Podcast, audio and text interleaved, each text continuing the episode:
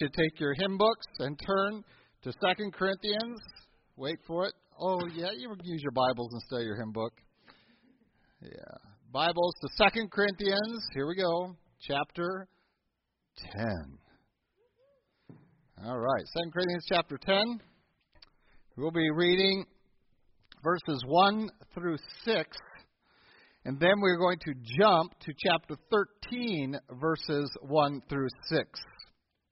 So we're going to read 1 through 6 of 10, 1 through 6 of 13, uh, as you'll see the slight connection there, I think. I'll bring out the New King James Version.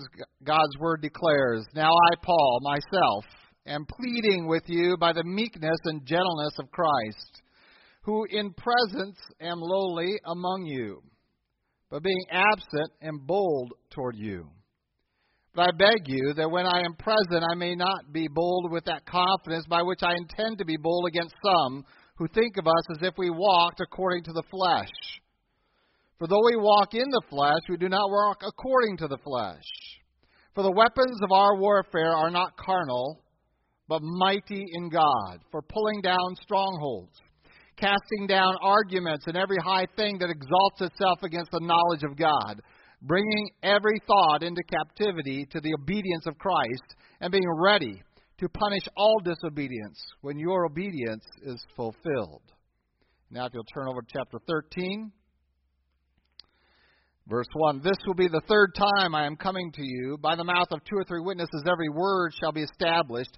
I have told you before and foretell as if I were present the second time, and now being absent, I write to those who have sinned before and to all the rest that if I come again, I will not spare. Since you seek a proof of Christ speaking in me, who is not weak toward you, but mighty in you. For though he was crucified in weakness, yet he lives by the power of God. For we also are weak in him, but we shall live with him by the power of God toward you. Examine yourselves as to whether you are in the faith. Test yourselves. Do you not know yourselves that Jesus Christ is in you, unless indeed you are disqualified? But I trust that you will know that we are not disqualified.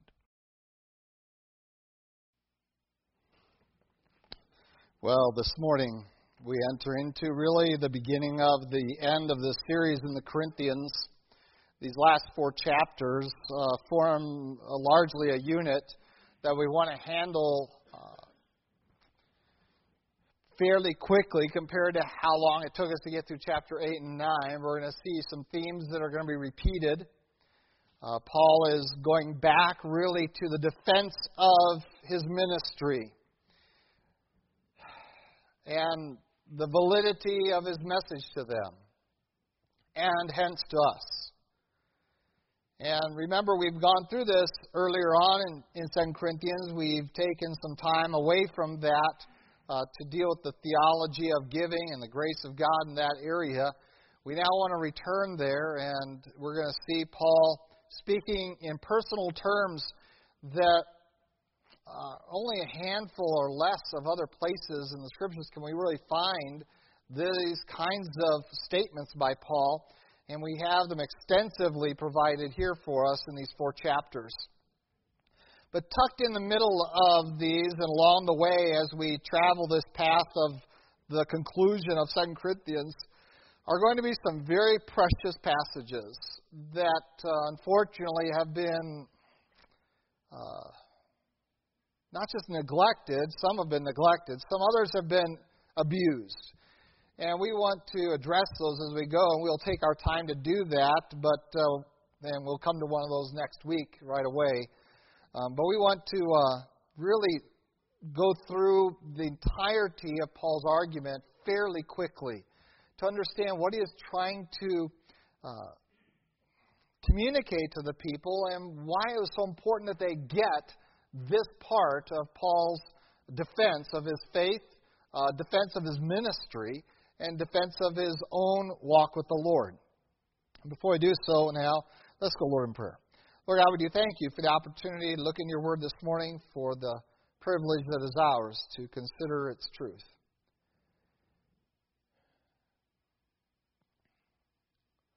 Lord, our prayer is that you might work in our midst, because we are not up to the job, really, We know that. And so we depend upon your Holy Spirit this morning to work not only in our minds to illuminate us to your truth, but in our hearts to convict us of that truth, that we might surrender ourselves to it. And Lord, we know that uh, that working of yours is not in the loud, great actions of the storms, but by the stillness of a quiet voice. And so, Lord, our prayer is that we might be responsive to your gentleness in our life, that we might avoid the seasons of your wrath. Lord, give us such wisdom this morning as we look in your word. In Christ Jesus' name, amen. Well, verses 1 through 3 of 2 Corinthians 10 introduces a theme that we're going to keep visiting. And because we're going to keep visiting it over and over again to the next four chapters, I want to develop it properly so that I can keep referencing back to this passage as we go through the weeks to come, and you will immediately uh, register in your mind what I'm talking about. That we are talking about the character qualities of ministry in this age compared to the age to come. In that age to come, I'm referring to the season called the outpouring of God's wrath, but also the millennial kingdom, which will be of a different character nature than this one, and also stretching out into the end of the millennial kingdom, where we'll have the end of all things of this earth that will melt in fervent heat. Those are scary things, and they're real. Um, but we live in an age that we call the age of grace. And because of that, we have gotten to a point that Israel had gotten to many times in her history, believing that grace equaled weakness and consent that if God hasn't dealt harshly with me now, that He must be okay with what I'm doing and put aside all the warnings of the future. Because after all, He is a God of love and grace and mercy and goodness, gentleness, meekness, and we're going to see those words used here.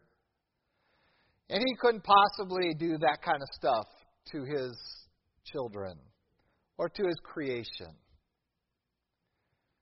Hopefully, we will avoid that foolish line of thinking that so pervades not only the world but Christianity today and has for some time, for at least a hundred years, is my look at it. Um, certainly in the last 60 years, uh, throughout my lifetime, that we have walked away from the full attributes of God and focused only on a handful of them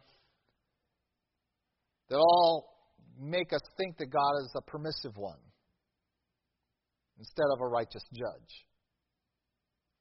And so we're going to look at these passages, these passages throughout these four chapters and really consider that Paul, in his defense of his role, his ministry, his authority, is really presenting himself as an agent of God. And therefore, as you consider him, you're really considering Christ in him. And he's going to make that statement repeatedly. This isn't about me, this is about Christ in me. But I have to present me to you because of the place that you are at. This is your point of contact with, with him. This is your point of reference because you are seeing things in the flesh. And therefore, in my flesh, I have to present these truths but please understand these are Christ in me. And you would think that that alone would be substantial enough, but it's not, because people have repackaged Christ in such a manner that, as I said, we believe that gentleness equals permission. That meekness equals weakness. That humility means incapacity. And this is error. And this is a fatal mistake. Fatal not just for this age, but fatal for eternity to come. And so the warnings of Paul are very strong, and we want to look at them by looking and considering the principle that he's laying down here in the first three verses of 2 Corinthians 10. Let's read them, and we'll stop as we go through. Now, I, Paul, myself, am pleading with you by the meekness and gentleness of Christ. Not exactly the start of some great authoritarian pounding the pulpit, powerful preacher who's going to come in and clean their clocks and, and drive sin out of their midst. He starts off identifying himself and saying that we've got to take some time right now. And I'm whether Paul took up the pen at this point and wrote for himself rather than using as amanuensis, which is very possible. But Paul now says, I myself am going to do something that we don't associate with authority figures. I'm going to plead with you. He uses the term in verse 2 I'm going to beg you. I beg you. I plead and beg with you. This is not the place of power, is it? In our minds, this is not the place of authority. Authority commands and demands. Authority doesn't plead and beg.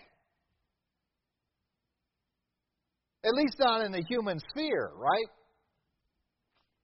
That if you carry the authority of the Word of God, you lay it out there, you draw the line, and you say, toe that line, and this is where it is, and this is where it's going to stay, and you're going to keep it. Pharisees were good at that. And they heaped them on the people. And woe be if you ever broke their lines that they drew in the sand, or sometimes even in concrete, it seemed like. There were repercussions that they would be more than happy to mete out. And more than one Christian was the brunt of that. You see, in our mind, that if you have truth and you have authority and and all these things that that's how it should that's how it should play out. That that's what it should look like. It should look like a command, a demand, and if you don't meet the command and demand, that you then suffer immediate repercussions from those that will be exemplary to everyone else so that they in fear and trembling will cower before your authority and bend the knee. And tyrants have been doing that for millennia. But God doesn't work on that principle. And thus, neither should his servants. And Paul, being a follower of Jesus Christ, finding in Christ the temperament of a servant understands that while he holds the authority to demand things of them, and he's already expressed that authority in other areas in 2 Corinthians.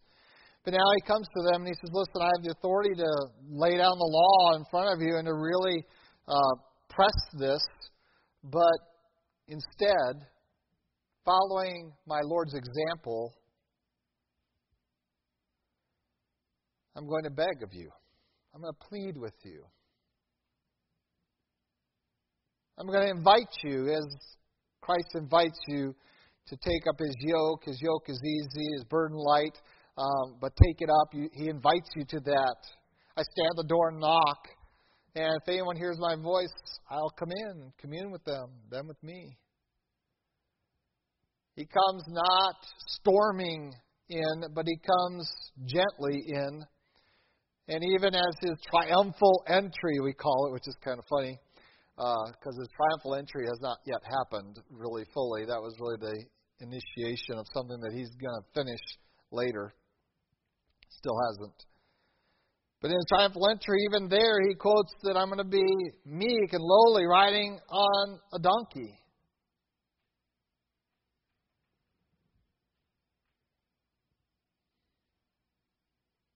This is Christ's pattern. This is Christ's way. And Paul, seeking to reflect that in his ministry and to follow that example, um, demonstrates that he is capable of being very bold. We're going to talk about why that, when that becomes necessary.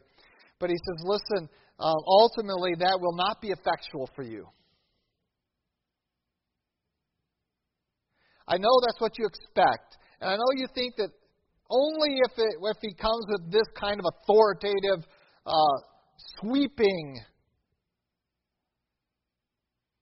assault on us, really, that that shows he has authority. But that's the wisdom of men. Paul says that doesn't show my authority. It's not efficacious for you. It doesn't help you.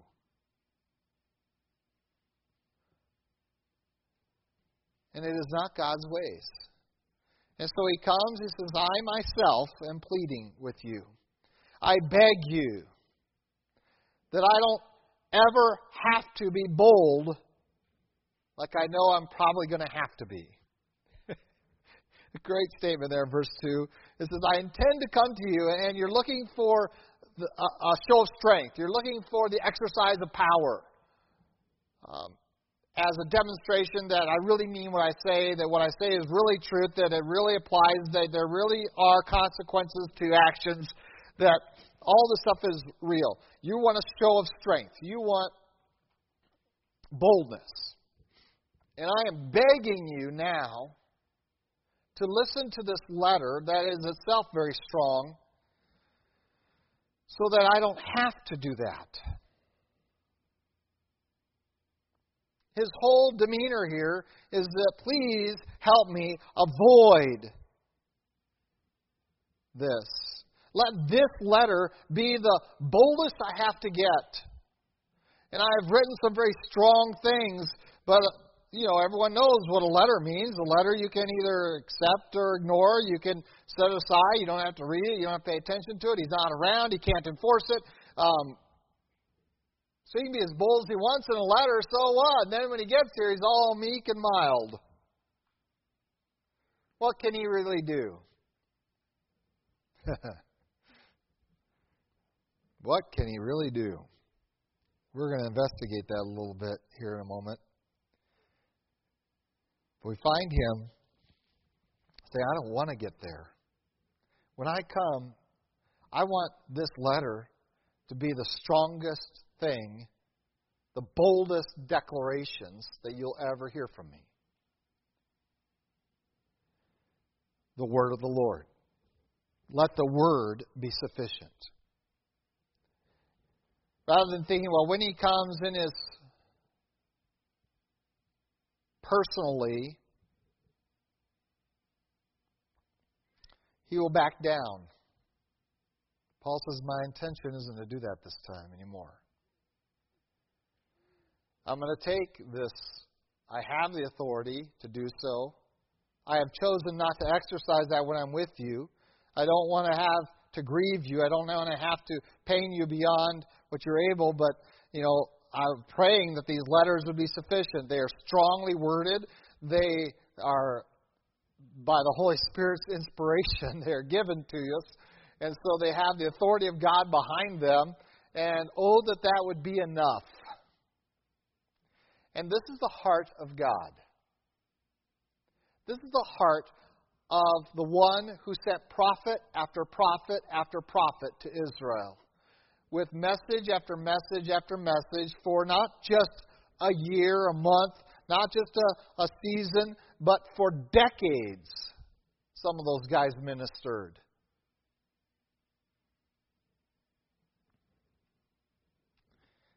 To be ignored, to be blow, you know, just blown off, whatever, you know, Jeremiah, you're always negative.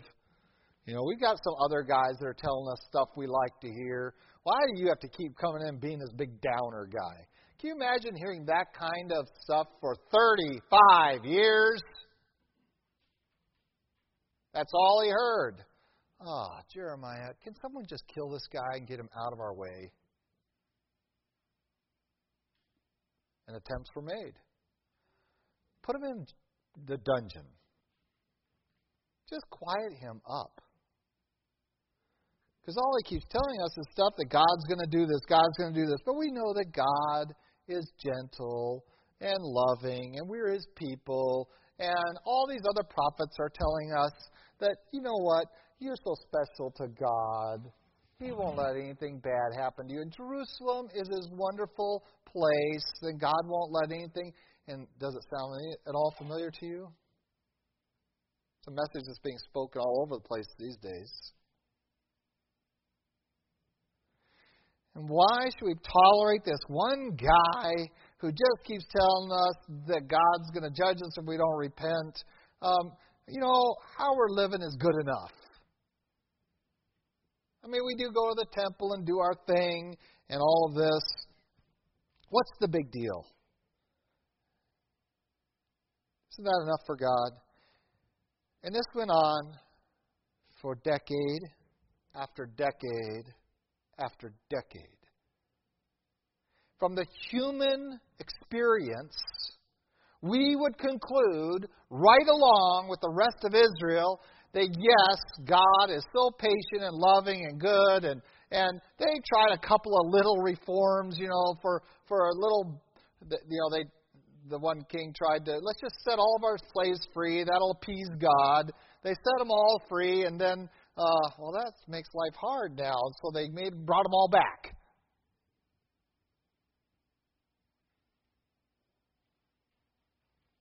God sends Jeremiah and says, You think God's happy with that?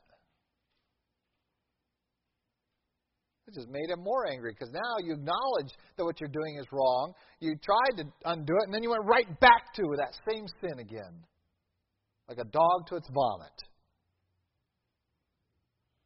But you see, it was all based upon a premise that God's gentleness, God's patience, God's meekness made him someone we could just walk all over. That there would be no end to that. They would go on and on and on and on and on. And Paul here presents himself in the same way. But he gives clear warning. What I have said in this letter is truth. It is driven by the Holy Spirit, by the word of the Lord, and it must be implemented. And if you won't implement it, and you force me to come and implement it, that will not be a happy time. It is not something to look forward to. It is not something to want after. It is something to avoid. Please avoid it.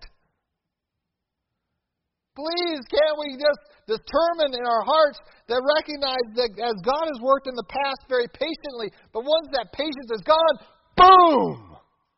The hammer falls and it falls harshly. Do you see what he did to Israel? The fields were filled with bodies and no one was going to bury them. Cities were entire cities were wiped out. Everything that Israel held as valuable or high was destroyed by Nebuchadnezzar. Everything. Even that temple that they were sure that God would certainly protect his temple laid flat.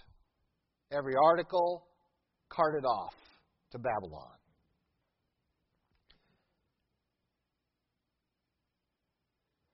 Judah tested the patience of God. God gave them generations, a couple of generations, three generations really, of leadership to get things right.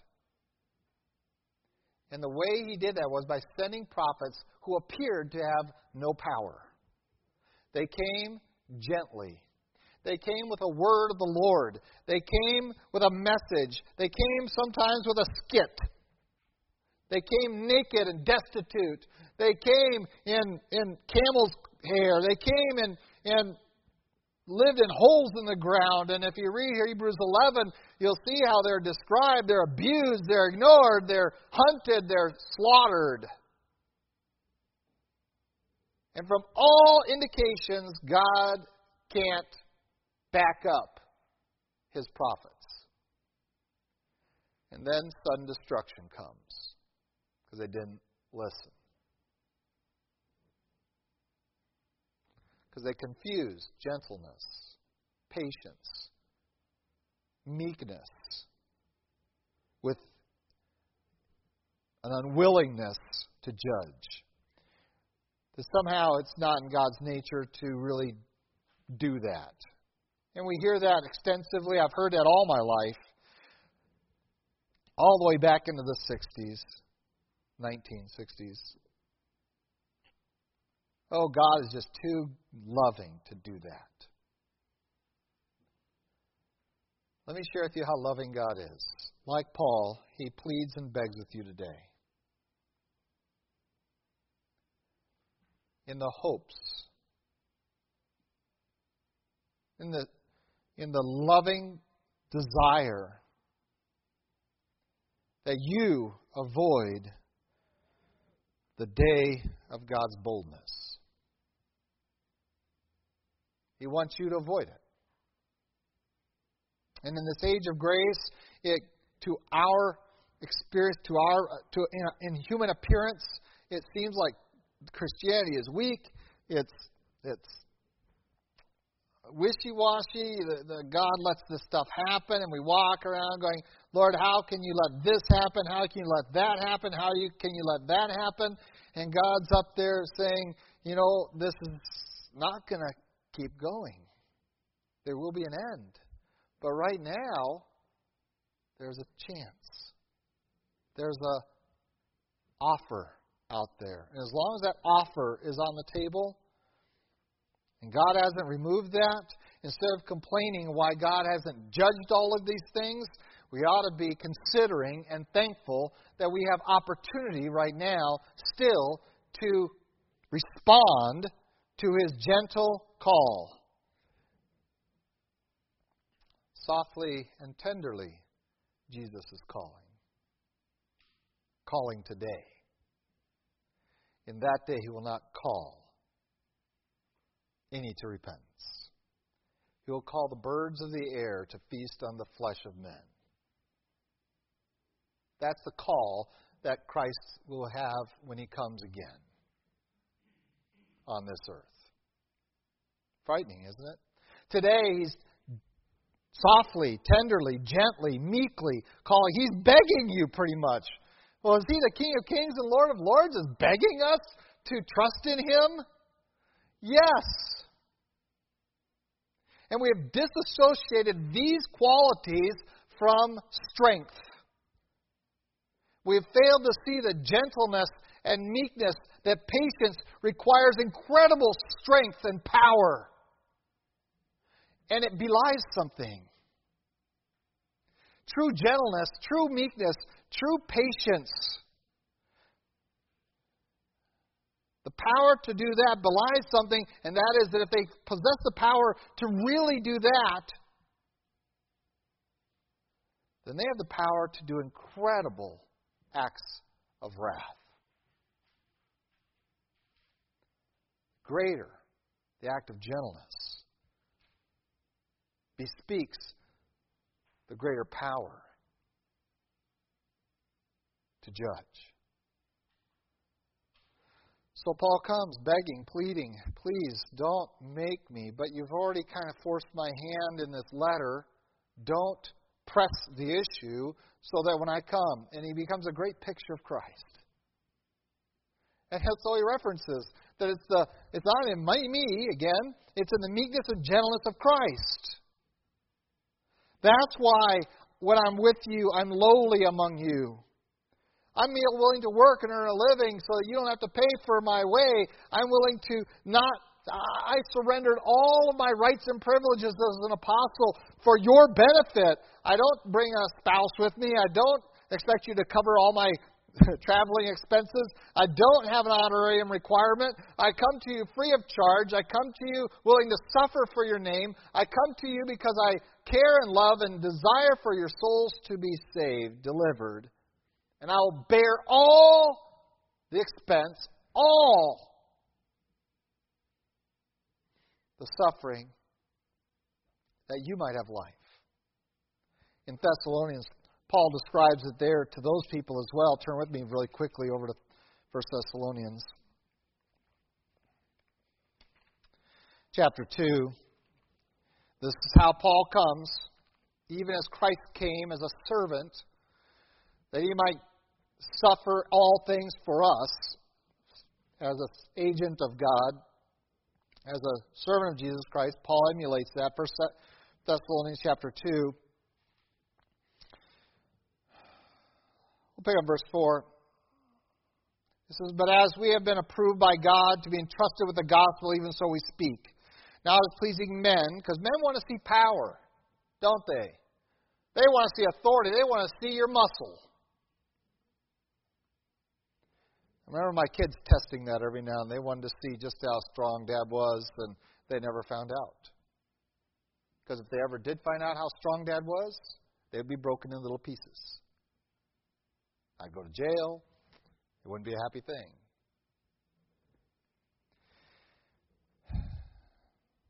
Trusted with God. So we speak. Not as please men who tests, but God who tests our hearts.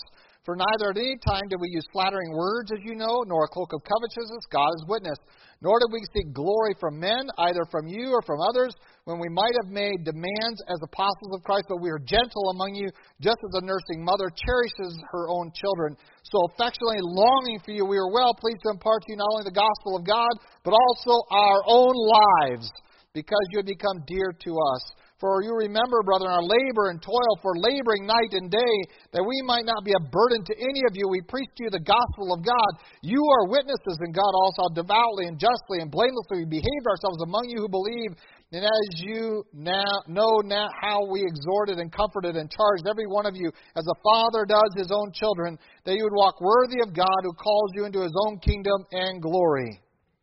This is how he came to minister with a gentleness that says, I have nothing but your interest at heart, and I will not exert myself to establish my authority over you.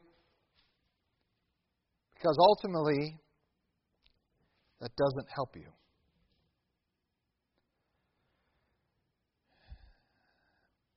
And to try to explain that statement, I need to take you into the millennial kingdom of Christ. This is an age of grace where if we respond to God's gentleness, meekness, and patience, His goodness, His grace, His mercy, if we respond today to that, we have deliverance. Now, let's fast forward out of the age of grace, the church age, into the age of the kingdom. And here comes Christ. Now, he looks like what everyone wanted him to look like at the beginning, 2,000 years ago. Now he looks like it. He's riding a white horse. He's got a sword. He's got power. He's got authority. He comes with a rod of iron to the earth. He establishes his kingdom. He reigns over them. That kingdom is described for us in Ezekiel, parts of Jeremiah, and Revelation, and we have lots of descriptions of that. And we find that that rod of iron means that everyone must come and worship before him either in Egypt or in Jerusalem. If they don't, they have famine, they have destruction. They are being forced to worship him. A lot of Christians still would like that to go on today, but it is not efficacious. It doesn't work. But for a thousand years, this is how it's going to be on the earth you will either worship Christ or die.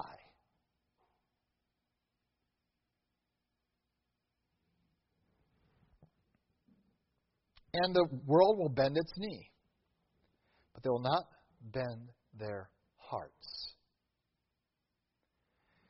And after a thousand years of Edenic life, under the personal iron rule of Christ, every nation will rebel, save Jerusalem, Israel. Israel will not. Every nation will join Satan again, afresh, mount up an army called Gog Magog, and will think that they can assault Christ and his people. You see, the millennial age didn't deliver any of them. Not a one. So if you're under the hearing of this message and you think, well, if I can just survive those seven years, the outpouring of God's wrath, Christ comes down, even if the rapture comes, I miss that, Christ comes down, I go out and I survive the seven years of wrath and hide in a hole somewhere, um, and I survive that, and I go into the millennial kingdom, um, then I'll be all right. And uh, you will for a thousand years. And then you will rebel.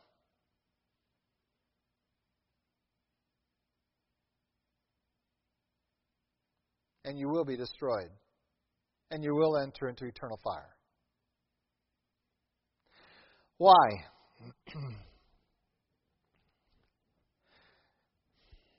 Once God concludes with His grace, there is nothing left but judgment. And so He gives an opportunity. He sends some guy, whitewashed by the acids of a fish's stomach, throws him up on the shore, walks through this giant's town, and has a simple Repent. God's going to destroy the city in three days. Repent. God's going to destroy the city in three days. Repent. God's going to destroy the city in three days. I'm going to sit up around the hill and watch it. See you guys later.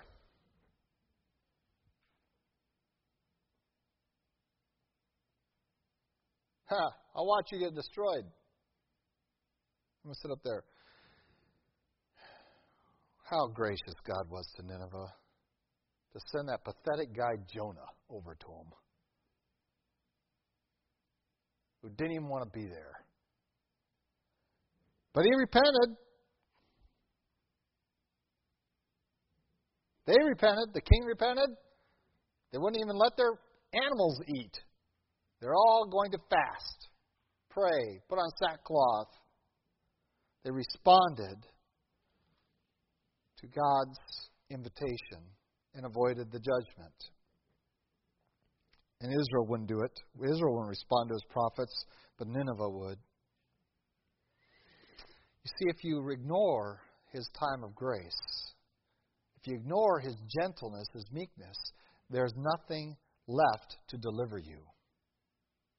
There is only judgment.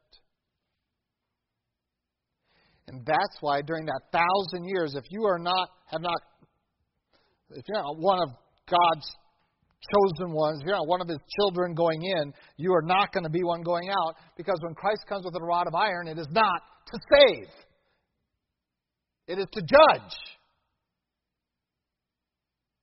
And the millennial kingdom is always described as something wonderful for Israel, his people. But for the nations, it is simply a deep inbreathing of rebellion that is just waiting its time for Satan to be released.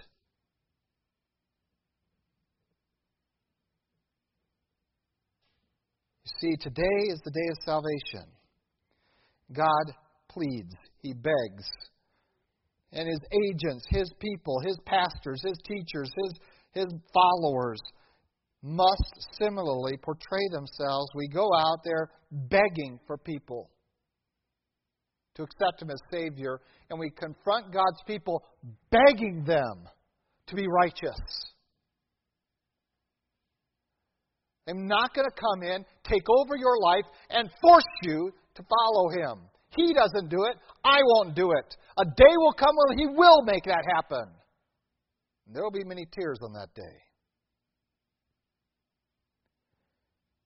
But we live in this day an opportunity day of opportunity, for Christ is meek and gentle, Don't think he has no power behind that.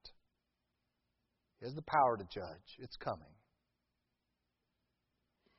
He is meek and gentle, and he offers us up, and he says, Please live godly lives. Please, I command you to walk in the Spirit, and yet we can resist the Spirit.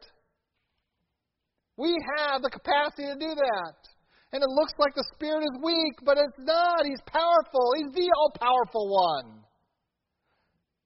And yet, He humbly allows us to decide whether we're going to walk with Him or away from Him. And it confounds me. But all the way from Genesis through, God has established this principle.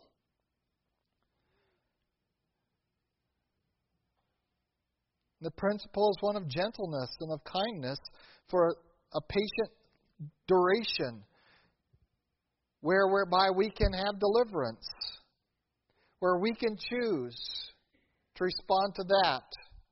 But if we choose not to respond to that, all that is left then for us, because we have rejected His love, His goodness, His mercy, His grace, His meekness, His gentleness, we have rejected all that, His long suffering, because we've rejected all of that of who He is, of His character, there is only one thing left.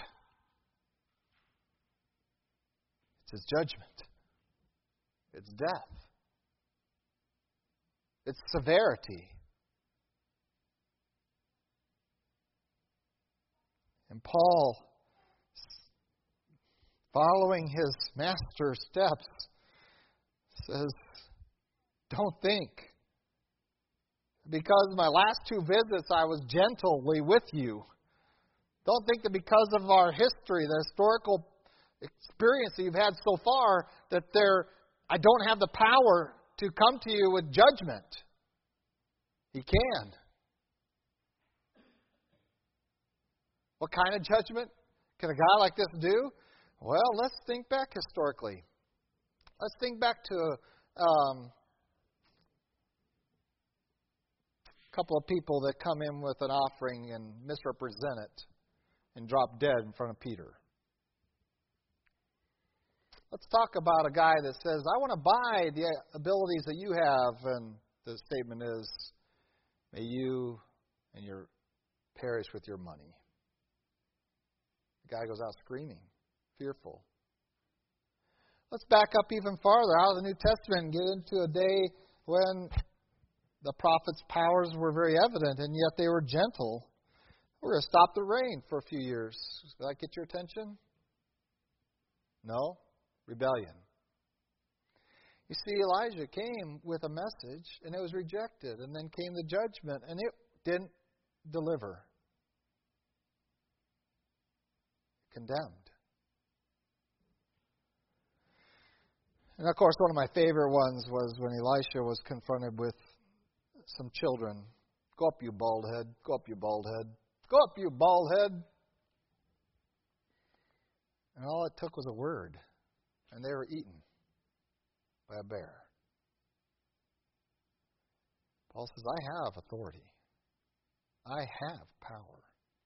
I can come in boldness but it's not going to deliver you. It's only going to condemn you. And so, let's avoid all that by you responding to a letter, responding to the gentleness and meekness that you've seen in me in the past, that I poured my life out on your behalf. You can either throw it away and throw it back in my face and curse my name, or you can respond by repentance and fruits of righteousness in your life. And that is Paul's declaration. He's not going to force righteousness on anyone because he can't. God doesn't force righteousness on anyone because it never delivers, it never redeems, it always condemns. God forces us to be righteous. We are in a state of judgment. The invitation to be righteous is His grace, His mercy, His gentleness, His meekness. And Paul's statement here is very clear. Um, you always want something fleshly, and I'm offering something spiritual. We don't walk according to the principles of flesh. We are in the flesh, but we are functioning according to a different principle. And that principle is that God, by holding back the exercise of his judicial power, is granting us the privilege, opportunity to respond by faith to be delivered. You can sit here and deny judicial power, and you would be fools to think that somehow you're going to get away with it because God will put up with it. He'll just have to forgive me. He has set the prerequisites for forgiveness, and they involve repentance, turning 180 degrees from one way to another way, from rushing headlong into hell and sin to rushing headlong into heaven and righteousness. The invitation is there. He won't force your hand. For the day of enforced righteousness is the day of judgment, not of salvation. So we go out with the capacity to exercise our authority, but it doesn't help anyone. Or we can go out with meekness, humility, gentleness, patience, goodness, and love, kindness, and offer to the world.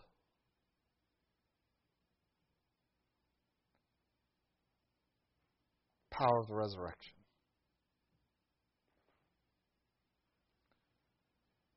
And even within the church, we can offer it. We can sit there and offer, but we cannot demand it. Cannot force it. We can offer it in ministry. And Paul says, I'm offering my ministry to you. Will you be righteous enough to accept it by faith instead of waiting for it to be forced on you by power? Will you be wise enough to respond to gentleness, a gentle word of rebuke, of correction, of instruction, even in the form of a letter. Be wise enough to respond to that so we can avoid the show of force? You don't want to see the show of God's force. None of us do. Let's have the wisdom to respond today to a gentle Savior who softly and tenderly calls us to righteousness. Let's pray. Lord God, we do thank you for your love for us.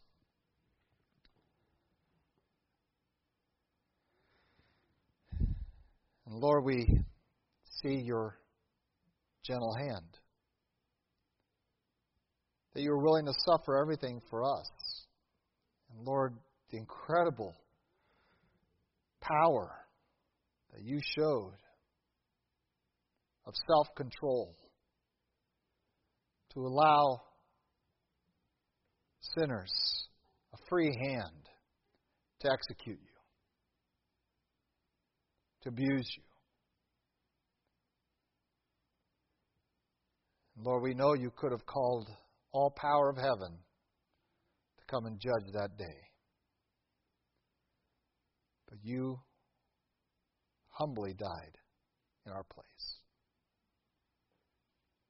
Lord, we can't cease to give praise to you, for we are the benefactors of your grace, your goodness, your meekness, your gentleness, your long suffering. Lord, our prayers that we might be responsive today to every invitation that you give us by your Spirit and your people and your word to live justly righteously, holy as you are holy.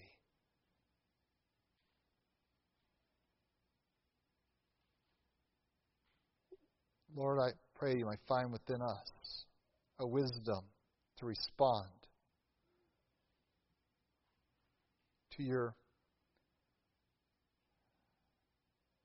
quiet voice today, that we might avoid the harshness of your shouts in the day of judgment. In Christ Jesus' name.